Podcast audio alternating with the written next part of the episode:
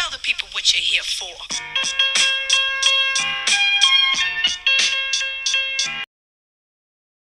Welcome to another episode of the Russ and Kayla Niece Experience. This is your man Russ, And this is your girl, Kayla Niece.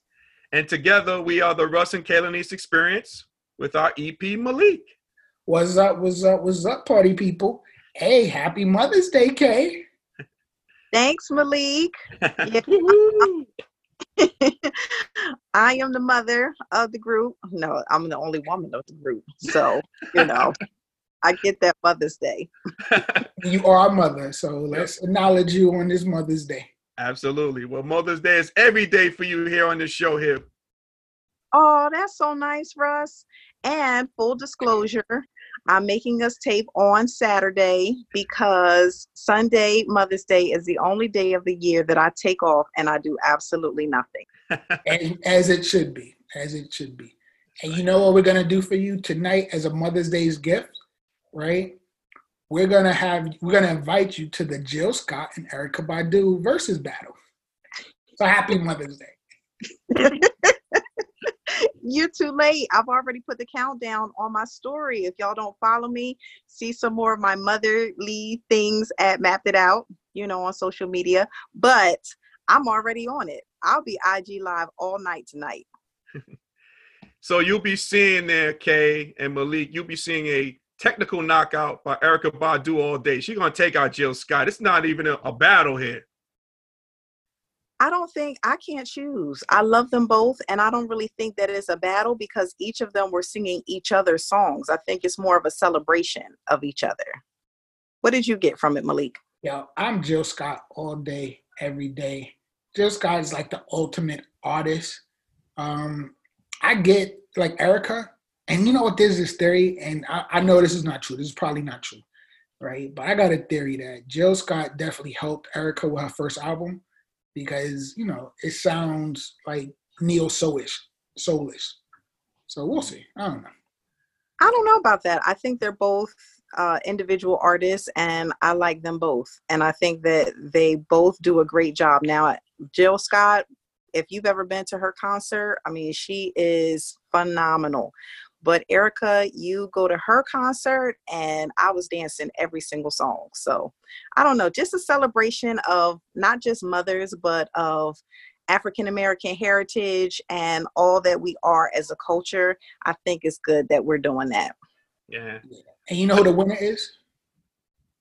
Us. Listeners. The people. There you go. The Yeah. audience. That's true. That's true. You know what? Like with uh, uh, Erykah Badu, I think she has more of a bigger catalog than than Jill Scott does. What do you guys Well, think? I disagree. You disagree on that? In terms of hits for hits, if you talk about hits for hits, oh both no. artists. Yeah, I disagree. But once again, listen, listen. We should probably talk about this next week after the battle.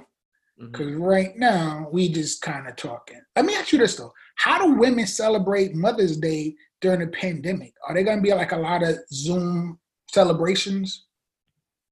Well, I received an invitation to a Zoom brunch today, but I gave that up so that I could spend time with you two taping and also our guest, who's a mother that we'll talk to later. So that's what I'm doing.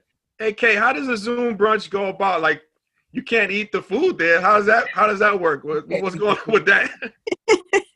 you bring your own food you bring your own stuff and then you get dressed up and they were having a shoe contest and then you get in front of the camera and you all have you know a brunch together but i do something every oh. saturday morning from 10 to 11 with my sisters and we build each other up we talk about finances we talk about parenting we talk about all of those different things so that we can build each other up you know and i think that kind of goes into what's trending this week. You know, we're talking about unity and getting together a lot. Right, Malik? Oh my God. Listen, I don't know about you guys, but I know it took over my timeline this week. The incident in Georgia. All right. And it kind of saddens me to, that we even like dealing with this, especially during the pandemic. We still dealing with this stuff. So why don't you kind of like take the audience through exactly what we're talking about? So let me give a little bit of background and just tell you how horrific this was. Um, so Ahmaud Arbery lives in Georgia, one of my favorite states, but I don't know so much now. 25 was jogging through the neighborhood. He's an athlete. He was a great student um, on February 23rd, and he was shot dead by two men, Gregory McMichael and his son Travis. So since then, they've been charged with the murder um, and aggravated assault, but that was only after the video footage became viral. It, it, it's really crazy because this took place in February, and now you know this information is coming out now, and uh, you know they they now have an arrest. Doesn't lead, you know, maybe that will lead to an indictment. That's what we're looking for. Uh, but I think the third party is going to be in question, the person who was actually filming uh, the video because if you guys take a look at that, you know, particular footage, and I know it's tough to take a look at it. I know Malik, you want to talk about that, but the thing that really struck me was the person filming that video had no response after he sees the shooting. That's kind of sketchy there because obviously you will have a response, you will have something going on, you know, about that. So I think this third person might be in question. So let me mention this. Um, yeah, the third person was part of it, right? Um, so that's one. This took 74 days before the McMichaels were arrested for this. Mm-hmm. So let's say that. Um, am I shocked by this? No. Um, you guys remember Trayvon Martin? Sure. Yes. You know, Michael Brown. Yes. Freddie Gray. Mm-hmm. The Charleston 9 mm-hmm. um, Sandra Bland. Yes. You know, what about Emmett Till? Right? Those names, like if we go back into history, this is not a new occurrence. You know, right. he's just in another line. We're probably gonna put him on a t-shirt, right? Hashtag him. But this is the country we live in. And we gotta, as a community, we gotta, you know, recognize that and decide what are we gonna do about this. You know, this is to me is just deeper. I like I don't want to like I haven't seen a video, right? I can't see that video. I can't have that in my conscious, right? But I don't know. This can't be, you know, like business as usual. Mm-hmm. So I agree with you on two things, Malik. The first is that a lot of times we'll go out and we'll protest. Um, this time we did a march, um, not a march, a walk. It was like a walk, run, or do some sort of exercise in his honor. But where is the real action? And so recently, an article came out on Be the Bridge to give some resources as to what to do now that the arrest has happened. Because many times, in a lot of those cases that you mentioned, people are arrested, but they're never convicted. They're never, like Russ said, indicted. They do not do jail sentences and it's almost a kind of like look back and or look away and just let them go type of thing such as the zimmerman you know he did all of that got arrested there was a big trial everything happened and he walked off. I don't know i'm upset with that. Yeah and i think here's the troubling thing about this whole thing. Let's say you know they said he was like running and he was looking some houses. Let's say if he was burglarizing houses let's say let's say if that was the fact he was burglarizing houses that does not give you the right to take on the job as a police officer to hunt down and kill somebody. It doesn't give you the right. It doesn't give you the right to do that. So that's the disturbing thing about this whole thing. These people taking in their own hands to become police and, and you know just try to right or wrong.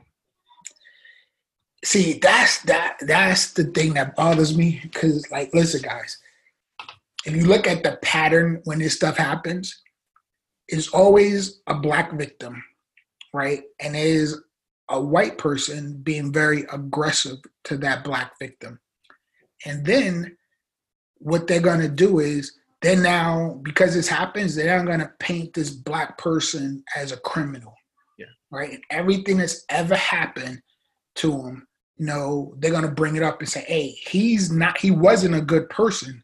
So why are you guys feeling bad about what happened? He wasn't a good person." And this stuff is baked in to the conscience of the United States. This is nothing new. It's gonna happen again, right? I, I mean, once again, I like I could get deeper in this. It's just gonna happen again, right? Well, I'm gonna go at Malik. The thing that we have to do is to one research. You know, the reason why this type of stuff happens, and they feel like they can take the role as the police is because of the stand your ground laws you know but we have to be researched and find out what the hate crime laws are in georgia there is no hate crime laws so they basically were like oh we have nothing to arrest them on and it wasn't until we started making a stink that something happened but you also have legislation. If you don't like you know what's going on in legislation and the laws then you can call or you can write your district attorney.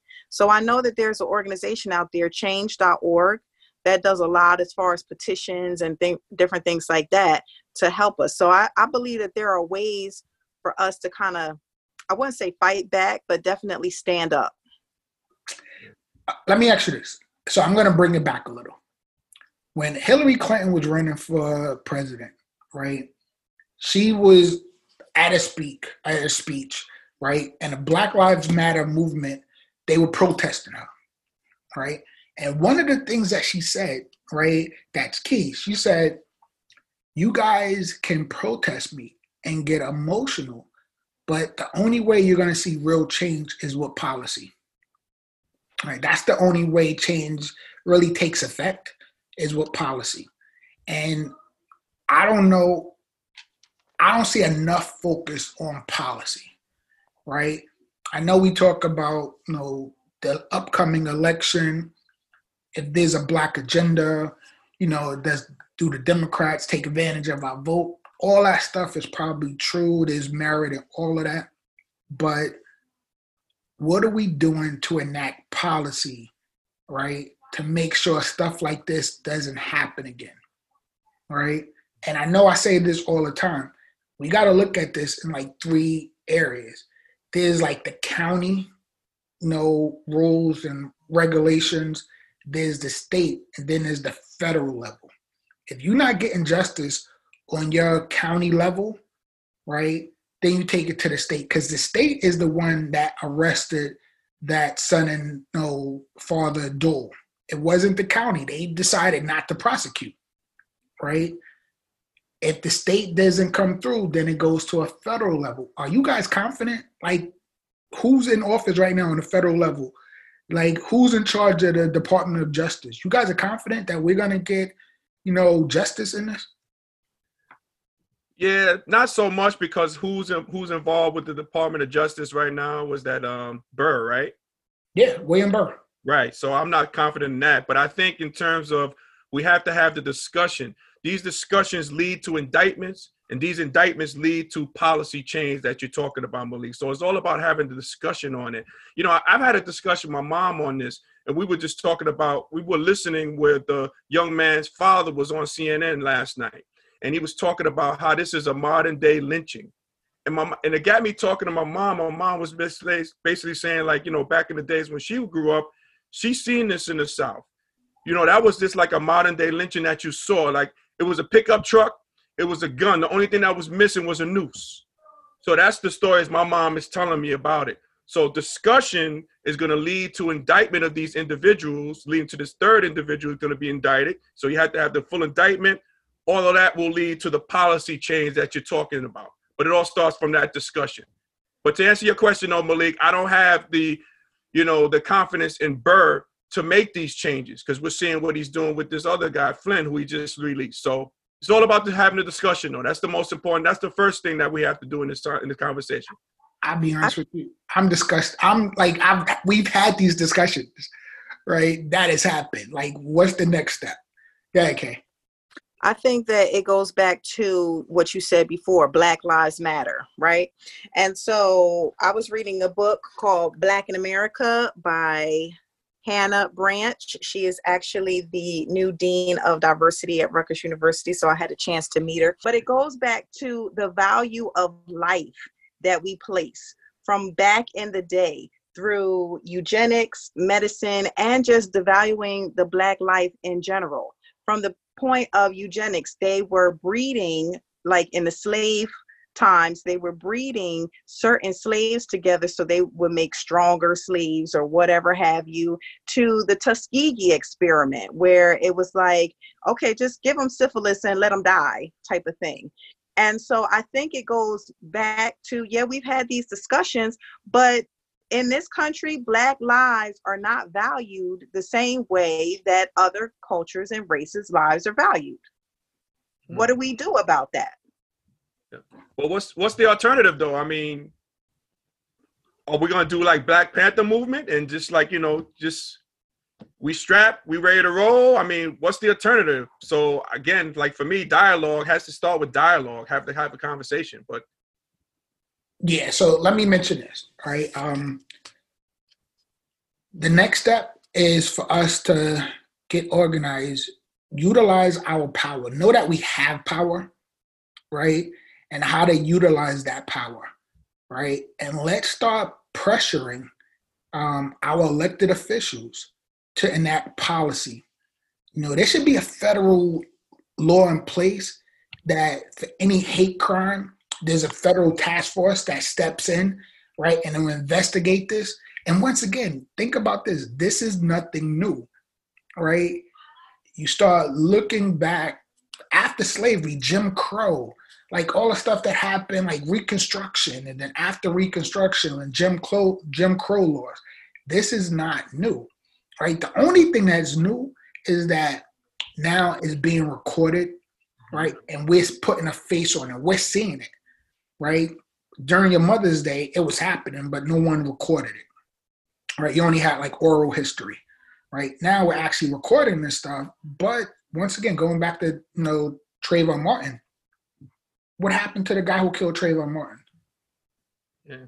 So what makes you think something's gonna happen now, right? James Baldwin has this famous quote, right? And it said, "To be black in this country and be relatively conscious is to be enraged almost all the time.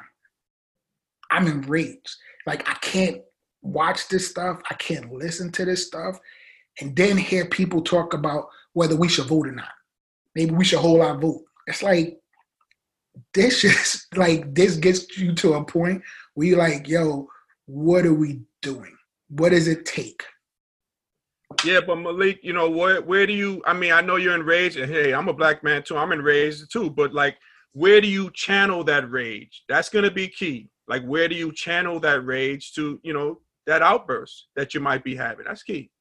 You gonna say? Um, oh yeah, on what you're saying, Russ. Um, you can channel the rage. I agree with you, Malik, in certain context. Yeah, we do need to get educated, and I want you to give them the name of the book um, that they can start with reading so that they can understand that. But two, I don't agree that it's always legislation. I know that Black Wall Street, we were able to unify, we were able to build, we were able to invest in ourselves. And so I believe that we channel that energy by investing in ourselves, by investing in our communities, by investing so that we are not so far behind the wealth gap, the power gap, the knowledge gaps that that exists now. Nah, listen, I, I totally agree with that. Here's what I think, right? I think first you have to look inward and say, okay, am I taking care of what my responsibilities first as an individual, right? Then as a community, immediate family, community, right? Am I financially set? Can I actually start investing money, like donating money to some of these causes, right? Who do we have? Like, for instance, right, the teachers union, right? They have a whole lobbying arm in Washington.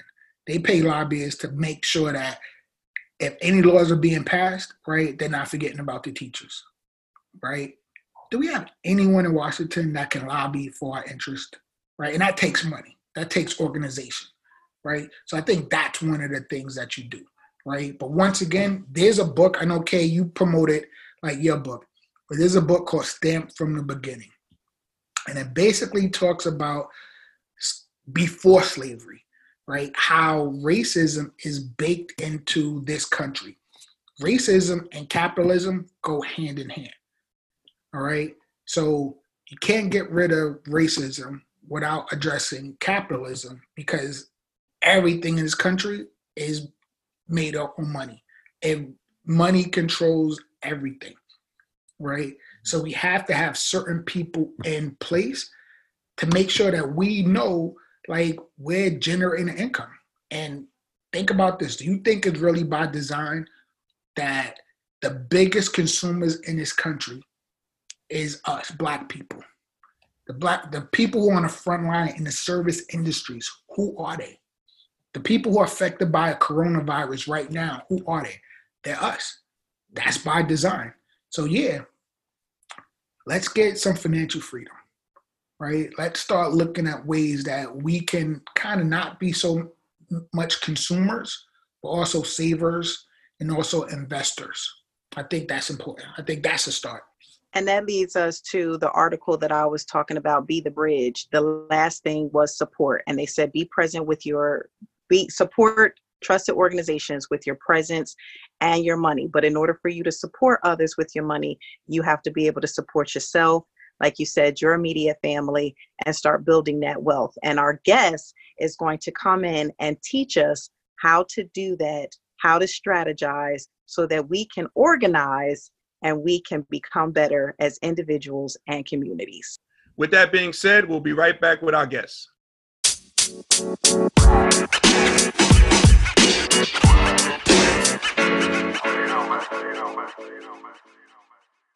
Welcome back to the Russ and Kayla Nice Experience. Today, have a special guest. It is our Mother's Day episode. She is not only a mother, but Keri Washington-Bah has been an insurance agent, an executive council agent at New York Life for three years. She brings knowledge, balance, planning, finance preparation, and all of the good stuff to her clients. But before she got into financial planning, she was in the athletic industry for six years, also played intercollegiate and collegiate settings as a college basketball player. And I know she was previously a soccer player. And she just been, she's been cultivating relationships forever. So we're happy to have her on here and give her expert view. Welcome, Keri Washington. Bah. Oh my God. Thank you. So happy to be here. Thank you guys so much for having me. I'm, I'm so excited for this today. Uh, no problem, Keri. It's a pleasure having you. So, Keri, let's get in. Let's get straight into it. You know, uh, the name of our, the topic of our show today is financial freedom. So, what exactly is financial freedom? Well, I, you know, I believe that financial freedom is basically the ability to be above water, right? And so, a lot of times, I know people feel like they're drowning and they're trying to make ends meet and it's like hey i'm living paycheck to paycheck. Um, you know for me it doesn't necessarily mean hey i can go buy a maserati or a, a beach house or you know um, an island but you know am i paying my bills? Do i have enough to save in you know whatever accounts that i have? And kind of allowing yourself to get to that next paycheck without overdraft fees hitting and you know your account falling into a, a place where you you just don't have it. So um, for me financial freedom just basically means the ability to look above water to kind of float. It's like floating on a pool right? You're not like trying to grasp for air. So just making sure that you're you're not paycheck to paycheck but understanding that um, you want to get to that next paycheck and not have your account be negative There you go. That's the goal, right? no negative balances. No negative balances. No overdrafts. mm-hmm. So you talked a lot about staying above water and like drowning. A lot of people are living paycheck to paycheck. So for them, how would they begin one to make that transition to kind of go above water? Like sure. just Sure. Yeah, no, I mean I think that like obviously having somebody in place that can kind of help you to budget i think that if you have to know yourself right? So if you're one of those people that maybe is a little bit of a procrastinator and you feel as though hey i want to do this it's been on the to-do list to kind of budget and tack down on all the, the things that i need to kind of itemize it may be great to get somebody in place to help you with that. But you know in the long and short of it it it is sitting down in front of an Excel sheet or writing out your bills and really kind of going through what you have. And now you're trying to plan ahead. So I always tell my clients, you know, when you get that paycheck, you need to know what's designated for bills. You, you pay your bills first, you save an amount that's reasonable. It may be $10 a month. You just have to save something to get into the habit. And then whatever's left over, hey, you want to get your hair done, your nails done, that's good, but you got to make sure that you do it in that order. That'll allow you to kind of be disciplined when it comes to that. That sounds great. So I got a question, Keri. Let's say I hire you. You are now my financial advisor, right? Sure. Take us through the process. What exactly would you bring to the table? I'm your new client. We're meeting for the first time. What are some of the steps that you and I will go through to get me to financial freedom or kind of see a clearer financial picture? Sure. I mean, that's a great question. I think that, you know, it's so important to recognize and have an advisor, and this is what I, I really pride myself on have an advisor that recognizes that everybody's scenario is different. Okay. And so we may have a conversation, and, you know, it's not a one size fits all strategy. So, financial, your financial picture is a continuing spectrum of events that occurs, right? People have different things that happen. I have, you know, clients that they're just get married or they're having their first children or they're buying a home. And so you need to be able to address all of those areas. So, you know, when I sit in front of a client, you know, if you're my client, then it's, hey, let's walk through what your portfolio and picture looks like now and see where I can fill in the gaps and you know just really talking through hey are you budgeting? Okay if you're not let's go through your budget. Let's make sure that we can repurpose money. You may have it that you're paying $200 for your cable bill or your phone bill and you're like wait a minute i don't need to be doing this. Can i switch carriers? You know can we make some adjustments? That was Kiki is, yeah. Um yeah it's a living example as as as uh kiki's one of my clients but you know, can we make adjustments where necessary to get you to a point where now you have a little bit more money back in your pocket? Um, and then once we make those adjustments, okay, what type of planning can we do? So, Keri, you know, we know that you're a financial advisor. So, like, what are some of the goals that you set up for your clients uh, for your goods and services?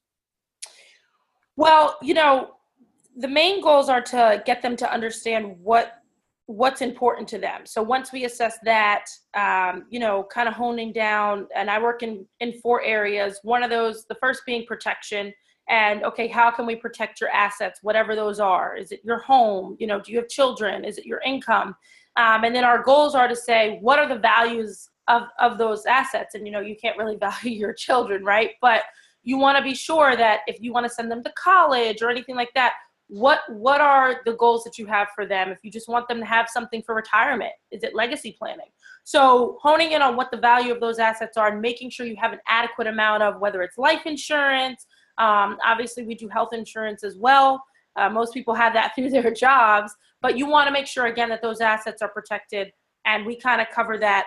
And then the second piece would be the retirement portion. I do a lot of retirement planning for people. So whether it's you know uh, 401k or a Roth or whatever you have going on, even if it's through your job, it's nice to have supplemental assets on the outside that are that are through another company that hey listen if you're not with this job any longer what are you able to you know have on the outside that can move with you? So mm-hmm. retirement planning the third is um, accumulation. So you want to make sure obviously that whatever you're saving in and you're growing is accumulated. So we do that in a, in a an array of different things. Obviously, it's you know investments and things like that. So what are you doing to accumulate money? And then finally, again, your legacy, which kind of circles back to the protection. It's what are you leaving behind, whether it's to an organization, a church, or your children. So, and again, that ties to the life insurance. You mentioned life insurance.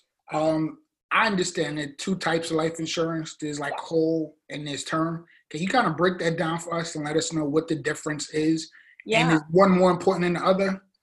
That is such a great question. So, first of all, yes, there are two different types of life insurance. One is term, which is kind of the way that it sounds, temporary. I, I tell people it's sort of like renting um, an apartment. And the other one is permanent. And permanent consists of a variety of whole life products. Um, so, the misnomer of life insurance is that you only get a benefit when you pass away. There are living benefits to life insurance, and that's where you'll find that benefit in the permanent whole life product. Um, the term is really awesome because it's a lot less expensive and you can get a lot more of it. So, you know, if you want to have assets that go to your children or this or that, you will have a lot more in the way of life insurance. However, it's a lot cheaper. And when the term is over, you don't have it any longer. So some people will have term for 20 or 30 years. Well, if you outlive that, going to get life insurance at 65 is a bear. So, you know, you want to make sure that you have something that's in place longer. And that's where the whole life kicks in. One is not better than the other, they complement each other. And as I said, everybody's situation is different. Um, but with the whole life, I've found that as someone who has whole life myself, as well as my husband, and we have a product for my son, that there is a, we're we're a mutual company at New York Life, so we're able to build a dividend in your policy. So you actually have an ownership stake with the company that builds a dividend. We pay you a dividend, and as that dividend grows, you're able to use that, and that's a tax-free asset.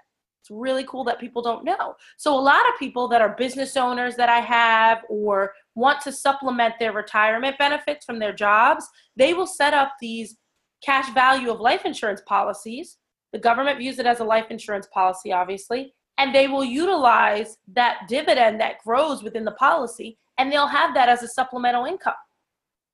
Hmm. I'm glad you say that. So I know the term life insurance, when my grandfather was older, he got a policy and they were charging him like $600 a month because of his age. Sure. And turned around, canceled that policy, and then we got a term life insurance policy actually with New York Life um, before you started. But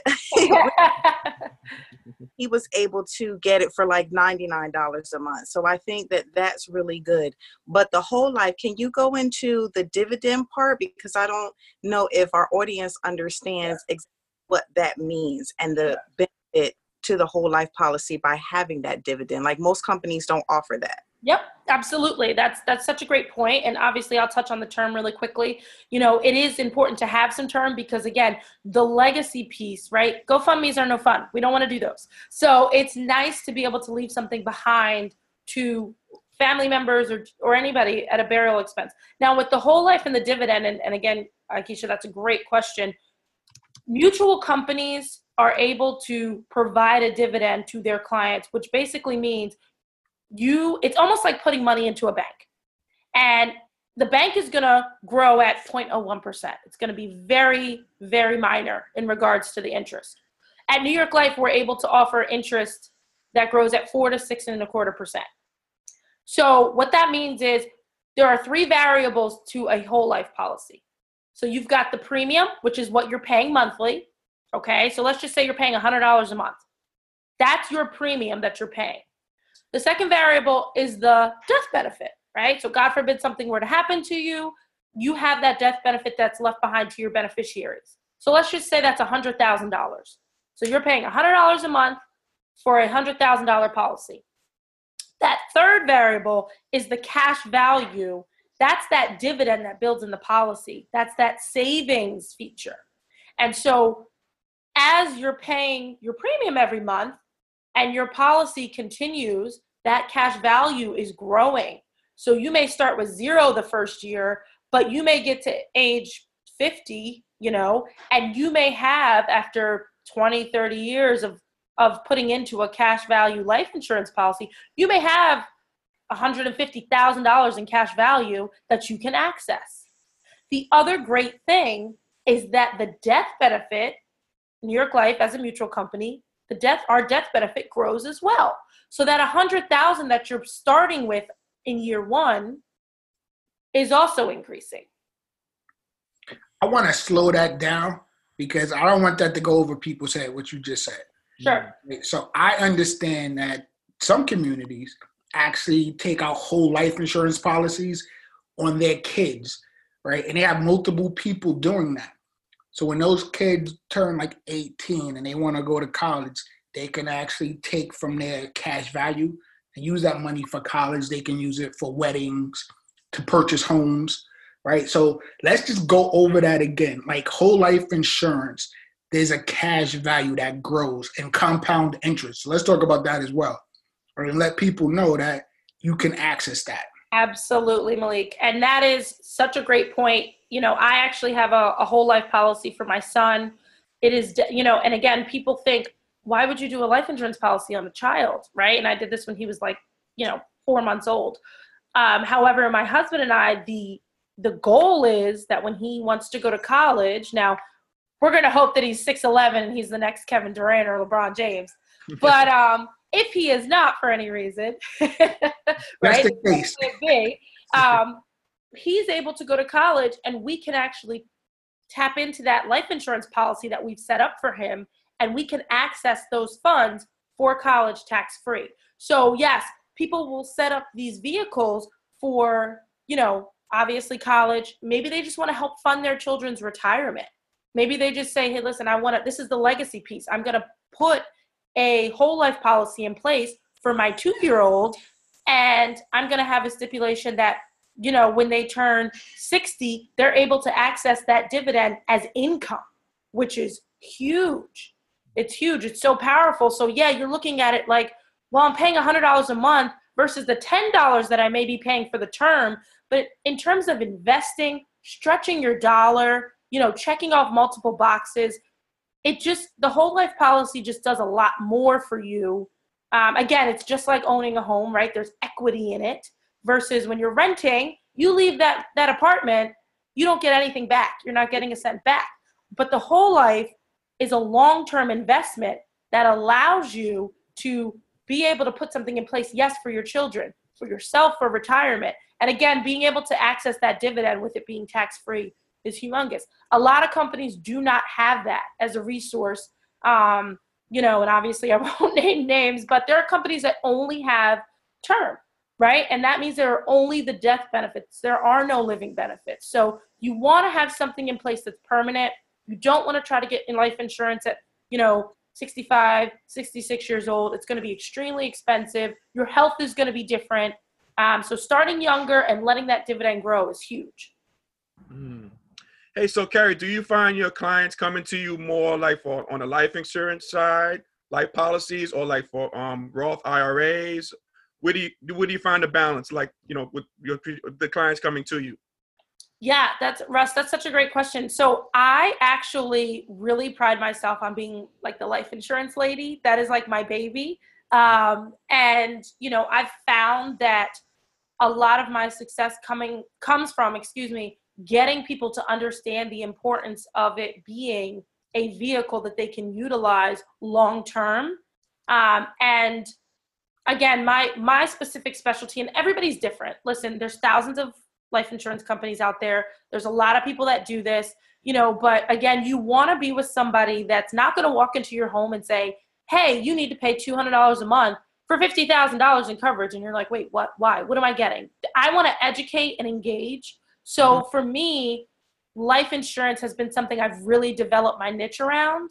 Um, I think investments are important, obviously, in diversifying your portfolio. However, I've found that my clients, you know, they really they'll give me names of people, and they're just like they they need to understand life insurance. Can you help to educate them? And so, you know, again, when I walk into your home, I'm looking at your budget. I'm looking at your disposable income. I'm looking at, you know, what are future things that you may have to accommodate and pay for. And okay, let's make sure that it makes sense in your budget today that'll plan for long term for tomorrow right? So we're not just planning for the next year or two. We're putting something in place that's going to be long term that we can also, you know, work with. Mm, okay. The life insurance is my baby. oh, the life insurance lady, right? yeah, yes, yes. I'll testify. Keri came in, um, and we'll talk a, a, little bit more about our relationship later.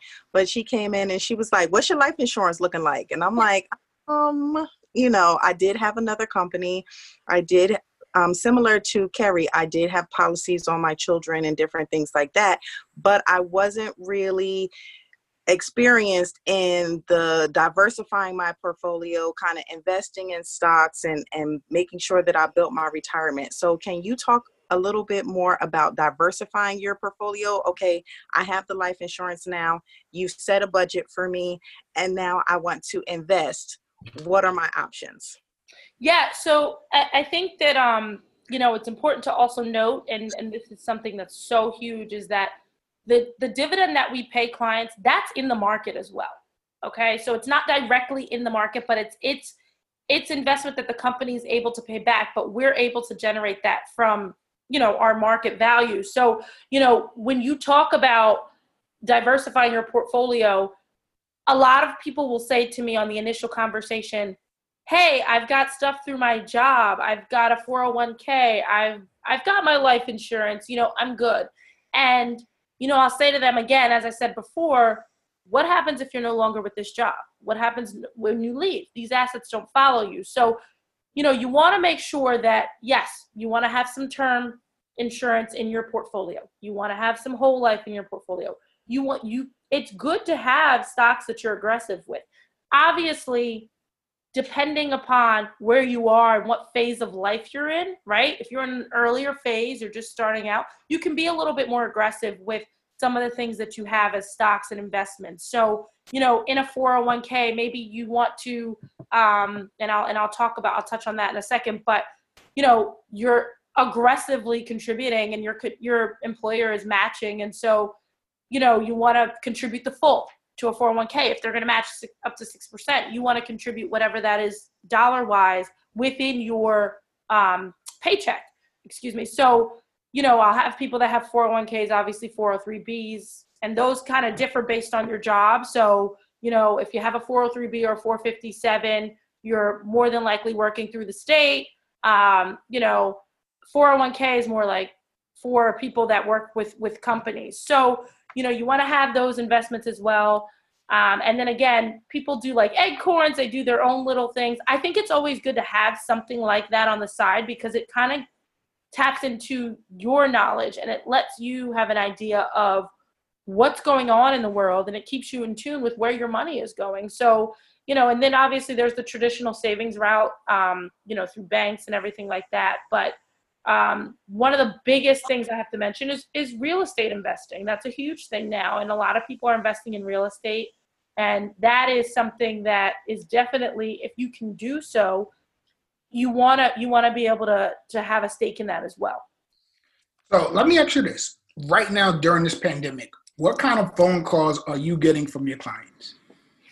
What's the level of anxiety out they're, they're wondering when this is going to be over and i'm like listen i'm good at what i do but i cannot predict that i'm sorry yeah.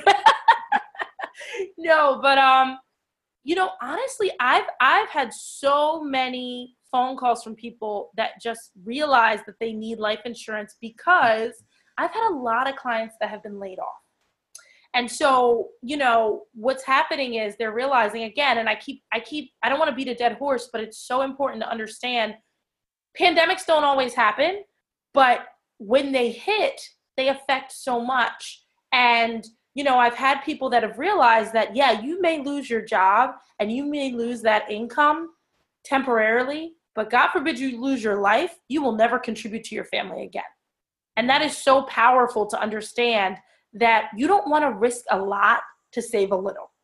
And so I have people that are understanding that I've got family members that are passing away, and, you know, not me specifically, thank God, but I have clients that are coming to me saying, this is impacting people. I need to get something in place, you know, whether they've lost their job. You know, I have a good amount of clients that are obviously still working. And so they're like, okay, let me put some assets to a safer vehicle. So, what that means is right now, the market is not doing so well, as we all know. Mm-hmm. So, you know, and I know we'll we'll get into the weeds of that a little bit, but you know, a lot of people want to have a safer asset, and so they're diversifying in that regard, where they're saying, okay, I'm not going to pull out of the market completely because you don't want to do that, right? You want to stay in the market right now. You want to, it's a good time to buy because the interest rates are down. However, they're saying, okay, I'm realizing now I'm not as diversified as I thought I was, and I'm relying on an asset that is really volatile. So if I'm in the market right now, heavily saturated, and most of my assets are in the market, okay, well, I may have had a loss. I took a loss on my Roth IRA. you know? So um, being able to understand okay maybe i need a safer asset and now my clients are starting to see that even more because it's it's we plan for the unplannable. That's what i believe we do at new york life. And this is a very a situation that speaks to that right? No one can understand the magnitude of that. So i am getting calls about hey i have a sister brother aunt uncle they need some term they need this so people are realizing like you know these things happen inspired you to get into the financial field? It seems like you know a lot about what you do. Oh my goodness. Well, thank you. You know, I think that, you know, and I won't say quote unquote know a lot, but I just know what I do and don't know. And I think that that's so, so, so important. It's like, I am the first one to say, if I'm in a meeting with a client, hey, listen, if you ask me a question and I don't know the answer, I'm going to get the answer for you. And a lot of people will kind of, I'm not going to say deceive, but they don't admit to what they don't know. And you know that's the first step. But i think for me the inspiration and i didn't get into the weeds of my background too much but um you know i was from the athletics world you know and and kiki you brought this up obviously previously and that was my world college athletics played soccer and basketball ran track in high school. Um, if you if i read the resumes of my family you're gonna you guys are gonna be like wow they're they're walking like athletes. We're walking sports players. But um, you know for me my husband actually he, he played college basketball at drexel and then played professionally overseas. And my inspiration was when my son came along. It was so important for me to do something that i felt was impacting people on a larger scale as an athletic director previously as a coach i do that all the time i feel like i'm, I'm mentoring i have a passion for that and I think that a lot of times people think that their passion has to be limited to like, oh, I like fishing or oh, I like, you know, whatever. So I have to make a career out of that. It could actually be a quality and a trait that you find in yourself that you want to blow up on a larger scale. So I was finding that, you know, I'm an I, I had a, I was an athletic director previously, and it's like I'm sitting with kids and high school kids, and I'm coaching younger kids and the youth, and I felt like I was doing a really good job as a role model. And this is obviously the feedback that I was getting. And I, I pride myself on that. That's important to me. So when my son came along, I was like, okay, wait a minute. I cannot work from eight in the morning until nine, 10 o'clock at night. I want to be a mom first, you know? And so how can I marry both of those feelings and passions together? And New York Life actually recruited me. And I was like, life insurance? No, thank you. No, like, I'm not going to be one of those door to door people. And just in learning so much of the the benefits, the many benefits, even the differences between term and whole life, right? In learning these things, I'm like, wow, I have to educate people. I people don't know this stuff. And so my passion then grew into helping people financially because you know, I don't think that I'm superwoman or anything, but if I can help a few people, they can help a few people and how can we carry that on. So my my passion's really my son, you know, my my husband, my family. I'm a family person. I'm a God is is obviously the number one passion. I think that goes without saying, but you know, how and I felt like he kind of called me into this career and I'm just like every day is not perfect. And I think we all know that about our jobs, but I genuinely love what I do and you know, wake up every morning and have my prayer at the end of the day. I end my day with prayer, and there's a lot in between. But I, I feel as though I have been able to really impact families, and that's so important to me. Mm. So. So we're going to take a break. Um, for the audience, Keri and I have a long-standing relationship. So she calls me Kiki because the K E stands for Kiki. And we're going to get into that backstory whenever we come back for break. Stick around.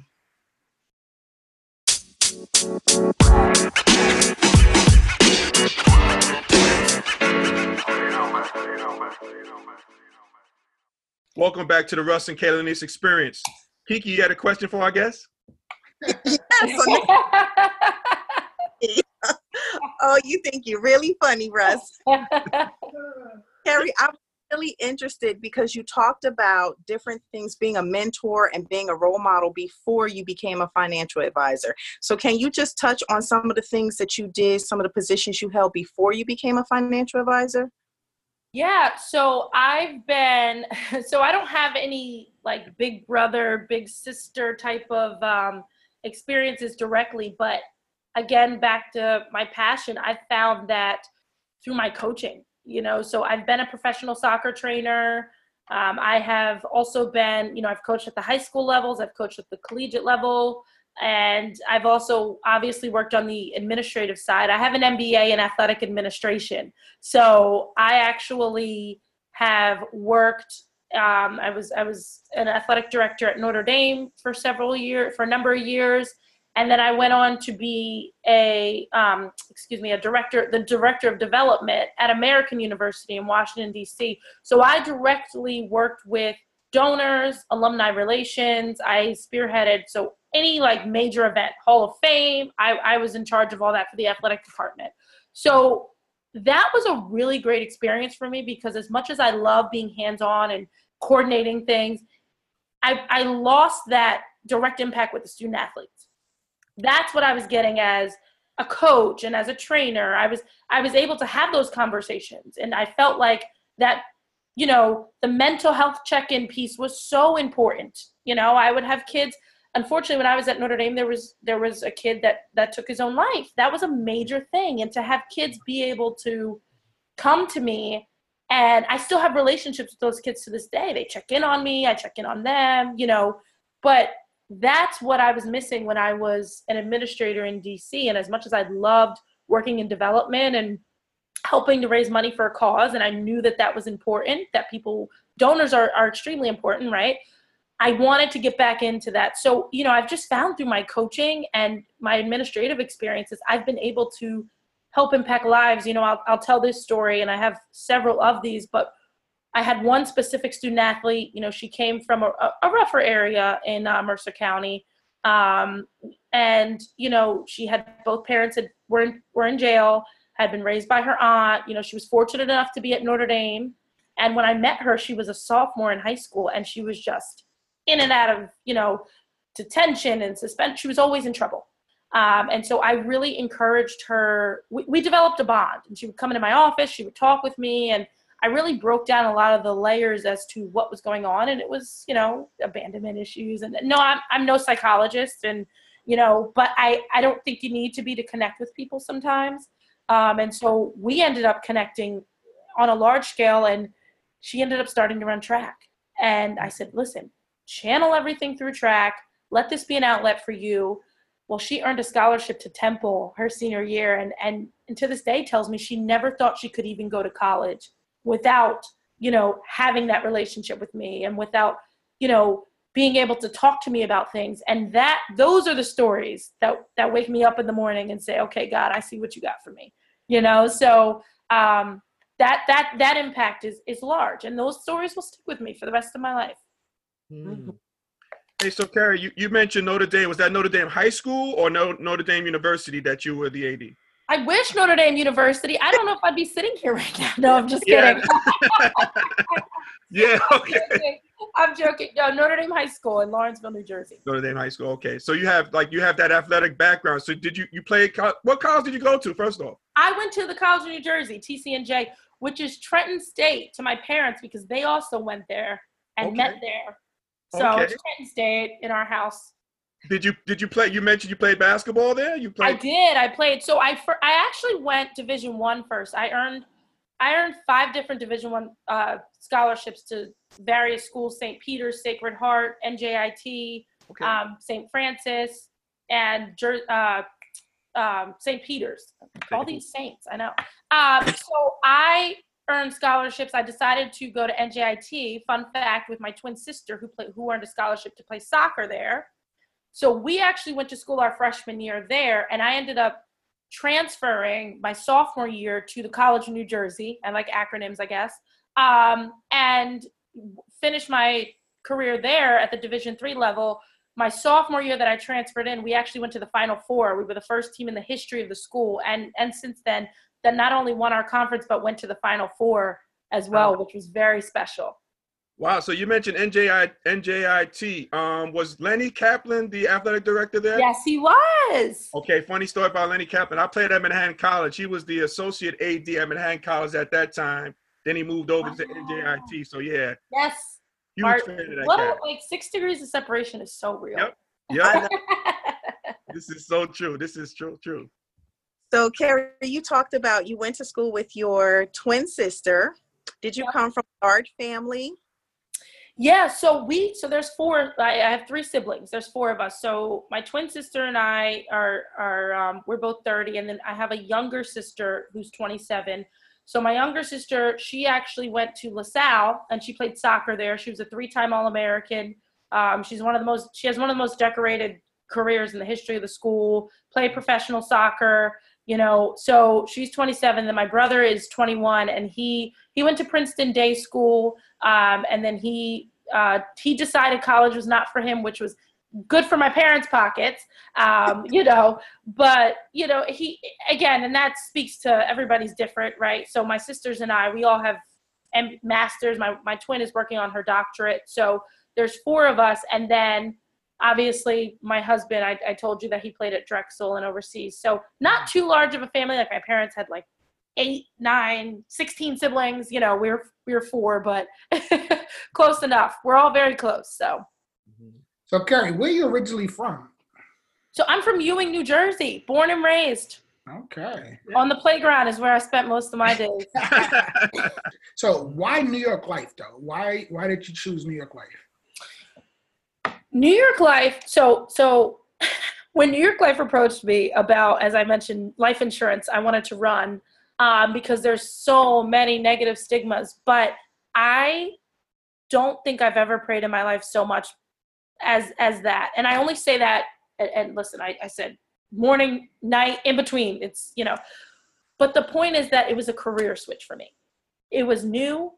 I didn't even know how to spell life insurance. I'm like, what? You know, I was very, very afraid to kind of jump into this. And it was, you know, I had a really good conversation with my mom actually, and she's like, you know, you and your siblings, whenever you guys do something, there's a lot of success around it. Like when you go to schools, you know, your teams that you've been on, like you you will have a positive experience if you take God with you. And you know, my husband and I felt like it was just such a good decision. And being able to have success is obviously one thing, but sitting across from a person and knowing that I've protected their children, like that is huge. And so, you know, New York Life has been around for over 175 years.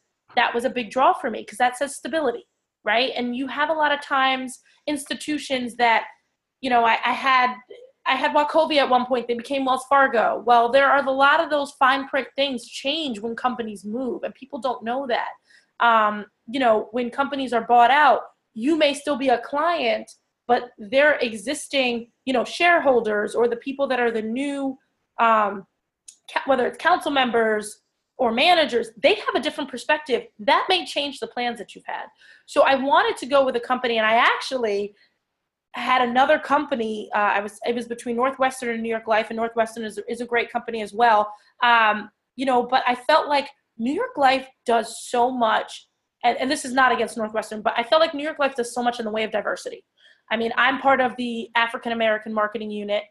Um, we're doing the $50 billion empowerment program where we want to put $50 billion of transferable wealth back into the African American community. So I saw there's a an Asian market and there's an um, you know there's a, a Latin a Latino market and I love that. I'm like you know so that was a big thing for me as well. Um, and so then the other thing is that you know through different different economical struggles through two, 2008 new york life has never been bought out. We've never had to accept anything. We have you know about 63 billion dollars in surplus and that's public knowledge right? You can look we have that in surplus. So that tells me again when i make plans with a client i know those plans are going to be in place 20 30 years from now and i feel comfortable being with a, a, a company that's going to back me they may be working directly with me but I'm, I'm backed by a company i'm backed by a team. And you know i have on my team we have an estate we have several estate planner uh, planners that are lawyers right? And so that's huge right? So we try to really address all of the needs that a client has. It's we try to be the amazon of like financial planning which is so huge. Um, so yeah i could say that. My husband works for amazon. Go ahead Go ahead. So that's funny. You mentioned the stability enabled you to take that leap of faith and kind of go in there. If I'm coming to you, you also said that there are a lot of other companies that are offering life insurance. What would you say is that one thing that makes New York Life different than other companies? We have the highest AAA rating in the industry. So, you know, companies are rated and that I mean again, that's that may sound like fluff, but like first of all, who doesn't want A's? Like when we were in school, everybody wanted A's, right? So that's all we have to know is that A's are important and they're big and it's a major thing. But um, no, I say that facetiously to say, you know, again, there are a lot of companies out there. You want to be, if it's not New York Life, and again, you want to be with an advisor specifically that is going to be on call. My clients call me Saturday, Sunday. They tell me Happy Mother's Day. They'll tell me Happy Holidays. I have relationships with them. You want a client that's going to, excuse me, an agent that's going to cultivate that relationship and not again come in and say, hey, you're going to see me once every three years. And, you know, but we have the highest AAA rating in the industry. And so that has allowed us to be, to have a lot of stability. Um, and so that means that anybody that has rated any insurance companies has said, New York Life, you are a top company in the industry. We have actually the top whole life product in the entire industry of life insurance. So, yes, I always address the pink elephant and I tell people, yeah, you may go get terms somewhere else that you may find it for $20 and we're rating you at 25. But again, that stability is huge. Do not risk a lot to save a little right? So that again that that is what really sets us apart. I i, I use the car analogy which is probably cheesy but I, my goal is to get a porsche one day so i always use that as an analogy. So i'm like right now i have a chevy and i love my chevy. She we have two chevys actually my husband and i love chevy but i'm like okay when i get a porsche one day i understand the dollar amount's going to be more but i'm going to get what i'm paying for. And that's what i like to say about new york life so now, when you decided, when you came home and you know, you were like, hey, I'm thinking about transitioning from this career into you know life insurance or financial planning, what was that conversation like between your husband and you?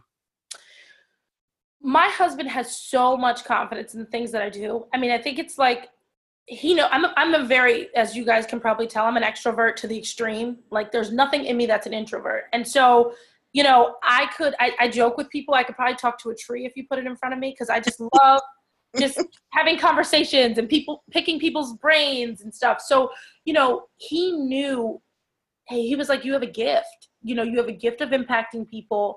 And why not let it be in the area of finance? Right. And so, again, we actually prayed together on it very heavily, you know, as we always do with with issues that we need answers for.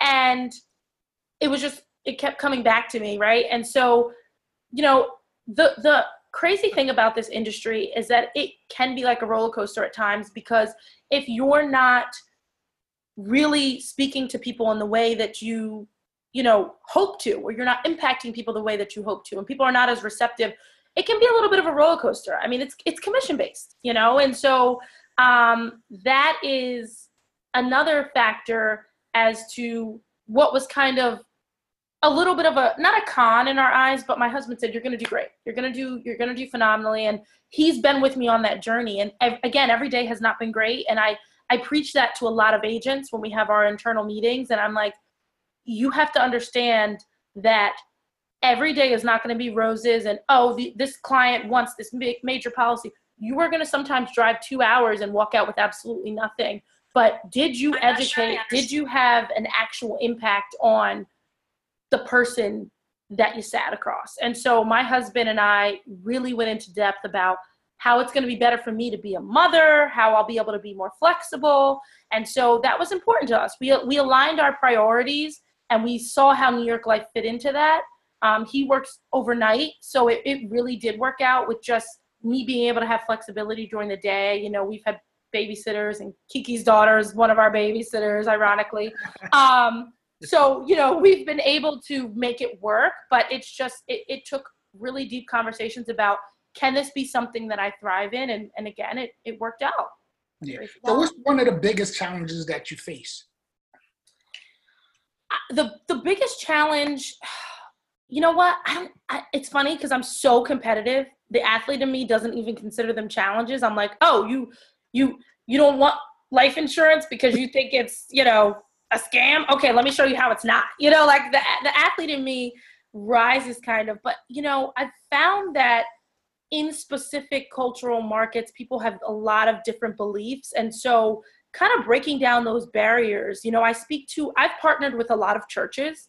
Um, i do a lot of seminars in churches. I do a lot of workshops in churches. And you know many areas from philadelphia and you know to obviously new jersey north jersey. I work a lot in um, in that environment and I've found that a lot of people just are not educated on the little nuggets that you know maybe other cultural markets are educated on and you know um, and that and that's to say it's interchangeable right? So like some people have thoughts and and and conceptions about things. I've worked in newtown a lot i did a lot of i partnered with the NAC newtown athletic club which is you know it's an area where a lot of people you know they have it already they've got that planning done and so educating people to let them know you don't know what you don't know people will read something and they think, oh, okay, so I know everything. Okay, well, sometimes it takes further research. And so being able to get people to understand that there are way more advancements with life insurance. It's not how it used to be, you know, 30, 40 years ago, where, you know, you've got these companies that are just basically saying, hey, hand me $20 and your your policy may be there there's stability in, in things. So um, just getting people to just changing the culture of people's minds. Mm-hmm. I want to jump in there on that, Keri, because you said something really interesting the cultural aspect. And as African Americans, we have had a lot of oppression and kind of redlining over the years and the inability to invest and do things like that. And so, how do you approach that? And what can we do as a community to build ourselves up financially? Yeah, I mean that's great, and I, I mean, I am so moved. This is why I do a lot of partnering with churches by directly impacting our, um, you know, our culture specifically. Like I said, I'm part of the AAMU. I just actually spoke on a national conference call with them, and I was a guest speaker for that, and I, I was on a panel. Um, a Zoom panel because none of us are in person now. Uh, however, you know, I, I think that it's just so key to grasp the concept that you're for me i know the word no is going to come i know that i'm going to sit in front of people that are just not going to really buy into what i what it is i'm trying to do for them but i found that specifically in the african american market you have to get people to understand the vision um, I think in any market, you're going to have people that fall off for whatever reasons or just, again, don't understand the vision. But I have a lot of gratification in obviously sitting across from somebody that looks like me that has no idea as to what I'm talking about, but I'm able to say, listen, you may have had bad experiences in the past. These things have happened, but let's just have a conversation for an hour. Let's just talk. And it doesn't have to be, you know, you telling me, um, you know, whatever it is that you're telling me. Let's talk about your goals let's just talk about what your plans are what do you want and let's see if i can even be a resource so you know i found in our our culture has a lot of of the negative stigma kind of ingrained right? We have it's we've been oppressed. There's been a lot of different things.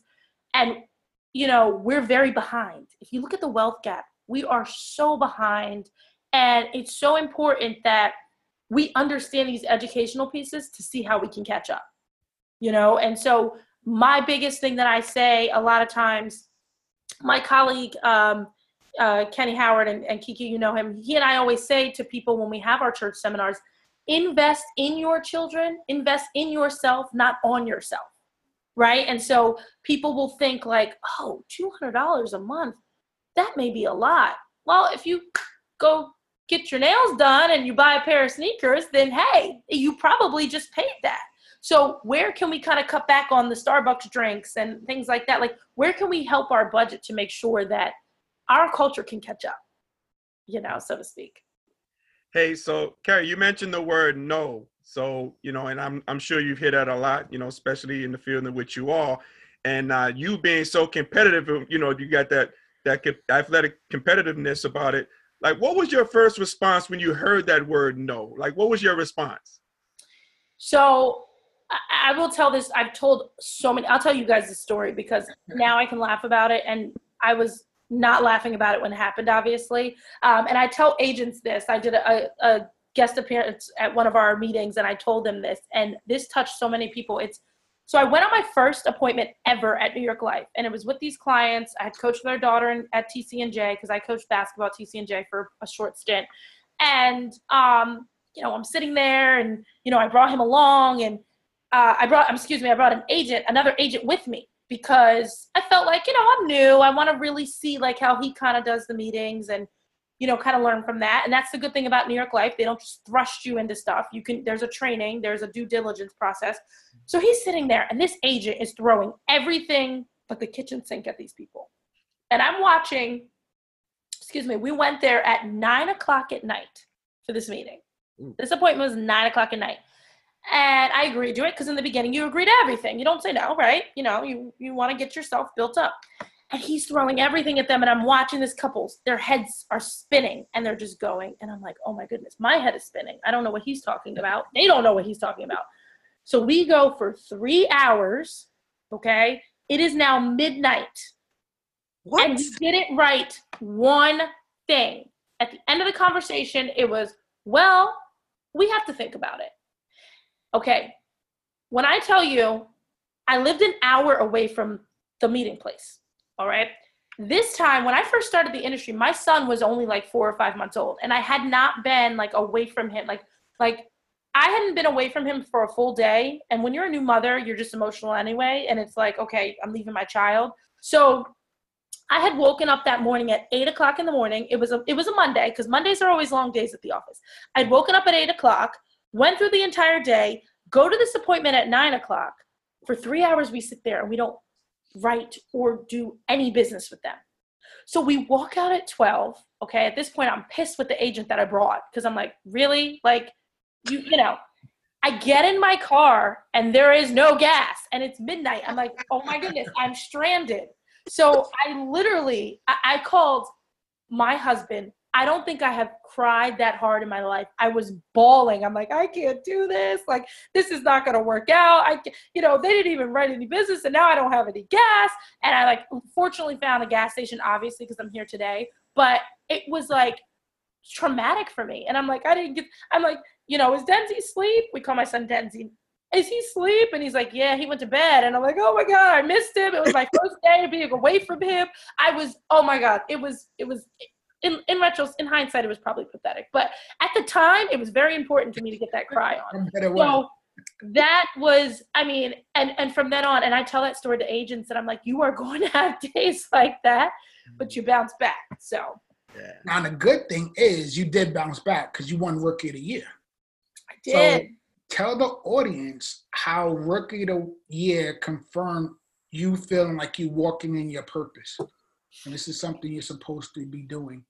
Rookie of the year was almost for me like going to the final four. I mean, again, I make those comparisons because I'm like an athlete in my head still, right? Not maybe not um, you know, my body, but in my head. Cause that because now we can't run as well as we want to. But um, you know, it really let me know that, hey, this is where you're supposed to be. It showed obviously my numbers that I'm impacting people and so again, it was it was really great for me. It felt like an athletic achievement, and I'm like, okay, this is where I'm supposed to be. This is this is you know my purpose. So.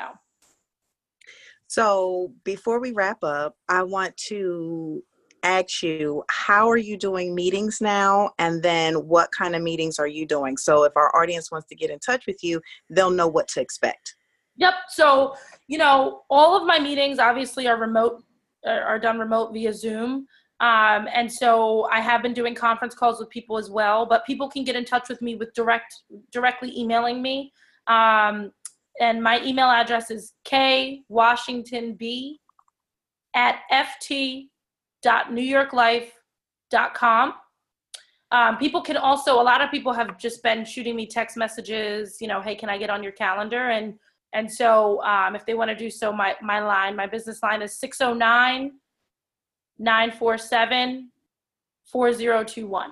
And so right. they we'll, what we'll do also, Keri, we'll put this in the description Perfect. so yeah, everyone has this information. Ooh. Hey, Keri, I had one. I have one last question for you, Keri. Like, what piece, what one piece of advice would you share with our audience today about entrepreneurship and striving for financial freedom? Um, the hardest, the the piece of advice that I would say is that the hardest thing to do is to start. People make plans, they write things down. Um, but step two, actually taking action is always the hardest. Think about when you go to the gym. You know, you maybe you go that first day, but like, okay, sticking with it, it is difficult sometimes. So, you know, the initial adrenaline of, oh, I'm going to put down all my thoughts and plans and goals on a piece of paper and I'm going to write them, you know, put them on my vision board or put them on my wall is awesome. Now taking action and now getting that consistency going is the next steps, are the next steps, excuse me. So, you know, getting somebody in your camp and recognizing where your strengths and weaknesses are. If you need somebody in your camp, somebody like myself, you know, an advisor, an agent, that's going to be huge, right? So getting somebody that helps you to push towards those goals.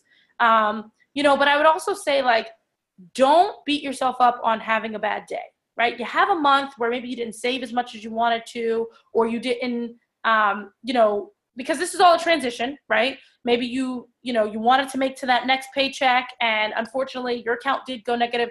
Set yourself up again next month. Don't beat yourself up in the beginning because it is a transition, just like anything in life, and you will get there step by step. Write down your goals and dreams. Stay consistent. Stay consistent. Gotcha. So I got a two-parter. First one, I just want to know. Tell us about your support team. I know recently you kind of brought your brother in on in the team. So tell us about your support team. Yeah, so as I mentioned, I'm on a team at New York Life. I did bring my brother into the business a few months ago. He is super ambitious and he just he just grinds and works hard and he knows what he wants and I'm like you would be perfect. You know, he speaks very well, you know, to people. He's he's very articulate, and so um, that that PDS education my parents were paying for, Princeton Day School. Um, but you know, I, I've been really blessed because he's had success, and I feel like I've been able to attribute to that because I've been sort of like a mentor to him and bringing him in. Now, you know, I'm still big sis sometimes, so I, you know, but you know he's on my team i'm on a team with 22 other agents and we are underneath of my manager is actually the senior partner um, and he is one of the first African American senior partners that that's in our general office. So it's so exciting to have that as a role model. And then, you know, obviously above him, we've got managing partners and everything, but estate planning attorney. So we, you know, when I give people advice and we're doing financial planning, it's not just off of one person's thought. A lot of times I'll bring I'll bring things back to my team. My brother and I do a ton of joint work together. Um, we have a lot of clients that we have together, and it, it gives you a good vetting process. You can bounce ideas off of each other, come up with um, concepts and case concepts. So, you know, it is really exciting to have that support system backing you. Gotcha. So, and the next question is this What advice do you have for our audience, those people who are at home right now, anxious and unsure about the future? Their 401ks, you know, has kind of like diminished in value. Sure. What kind of advice do you have for them to help them get through this? Yeah. Well, first and foremost, I would say financially, do not jump out of the market, right? Don't think that you need to pull all of your assets out because of everything that's going on, because there will be a time where it goes back up. And, you know, the time to go out is when you're on top. Literally, that is, you know, literally that. So that's to that piece.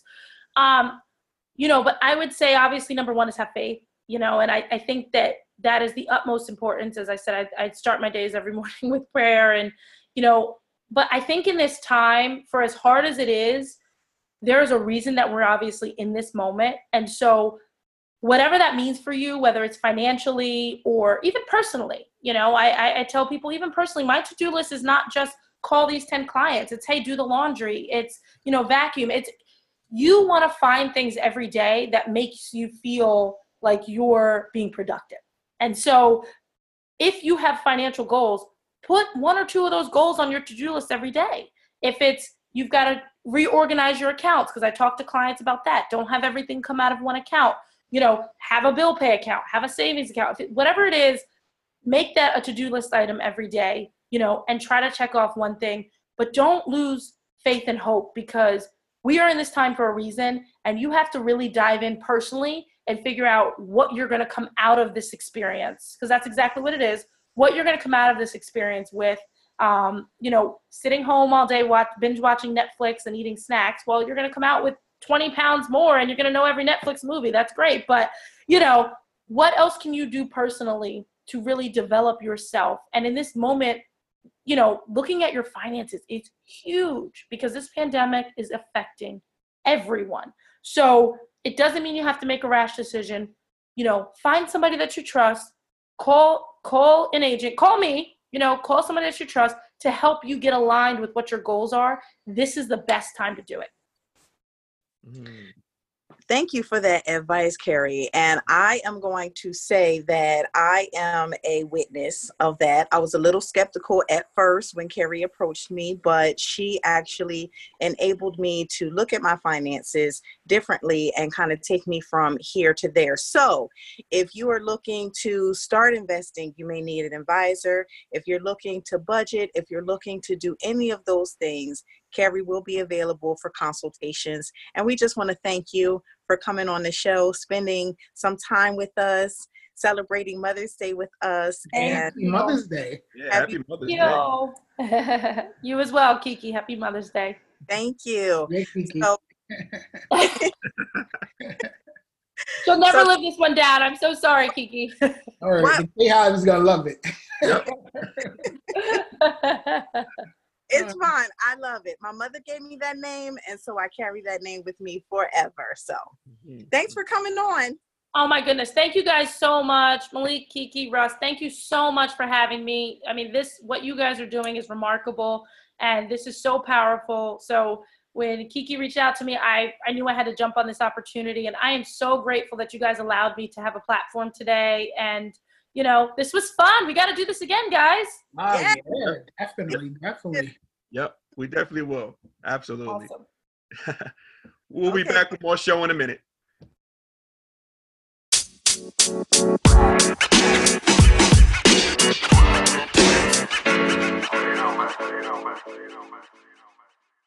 Welcome back to the Russ and Kayla Niece Experience. Man, Kay, I really learned a lot from our guest, Keri Washington-Bah, about finances. Yeah, I have learned a lot she is my financial advisor. So I'm telling you, she brings the knowledge. So I can definitely say that our audience has probably learned a lot and we have learned a lot. And I also, I, you know what, Kay, I also learned that you have a nickname, Kiki. Wasn't aware of that. That's right, Kiki. Do you love me? Drake definitely put me on the map, as well as uh, the Dream when he came out with his song. But the K in Kayla Niece stands for Kiki. So my mom gave me that nickname and I carry that for life. So don't be calling me Kiki all the time now. Wait, wait, you trying to say Drake made the song about you? Is that what you say? Yeah, he made the song about me. Other people made songs about Kiki. you know, Kiki is the standard hood nickname, to be honest with you. It's like a million Kikis out there, but I'm definitely one of the true ones. And we're glad to have our Kiki for our for our show. Yes, and I'm glad that Keri came on and gave us some knowledge. And you bring the GPSs, game plan steps, for people to be able to apply that knowledge. So hit us with a game plan step so that people can take everything they learn. No doubt. So when you're striving for financial freedom, first GPS you should do is pay yourself first, applying the 10% rule, which means take 10% of your income and put that into savings. For example, I just received my stimulus check of $1,200. I put off the top $120 back into savings, gonna see my money grow. So, KK, what do you got for us today for our motivational minute? Let people in your business because then they start using your nickname every. Too late. but I'm going to take it from a different standpoint. It's great, Russ, when we are able to get a stimulus check, or let's just say your income tax return, and put that 10% away. I definitely suggest that. But what about those people out there living paycheck to paycheck? That's one thing that Keri specializes in is turning people from paycheck to paycheck to investing and spending. So do not get discouraged if you're going from paycheck to paycheck and you feel like you don't have enough money couple things that you can do. One, start with a small plan.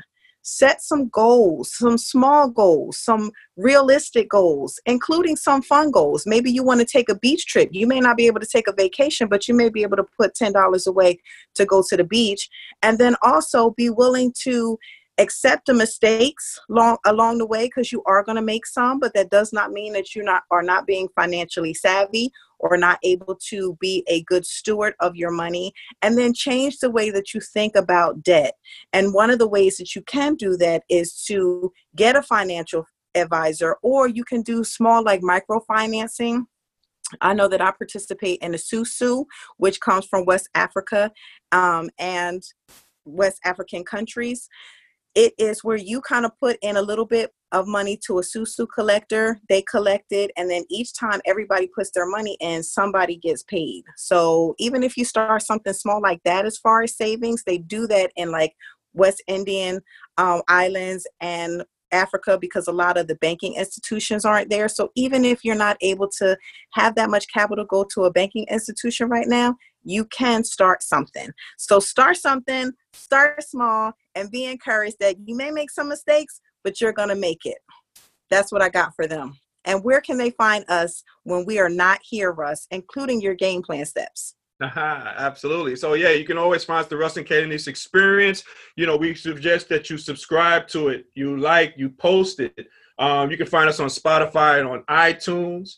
Uh, you catch us there. And also, you can also send us an email at Russ and Kaylanice at gmail.com. Russ is spelled R U S S A N D K L E N E S E at gmail.com. So we would love to hear from you. Get your insight, get your comments, send them out to us. How can they hear from, um, how can they contact you there, Kay?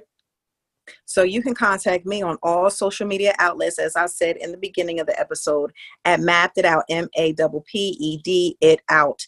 And you can follow me, find out what I'm doing on Mother's Day and things of that nature. But you can also check out our website at Motidor, M O T I D O R dot com. And then you can book a free session with me. Mm-hmm. Where can they get your book, Russ?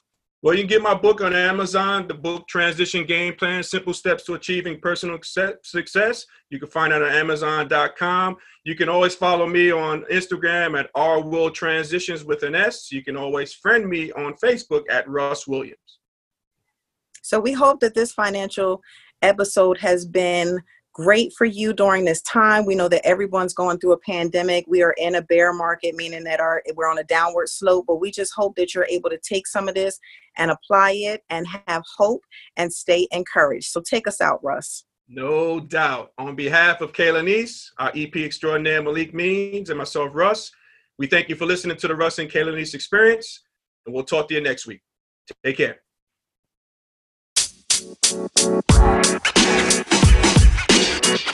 You know, man. You know, man. You know, man.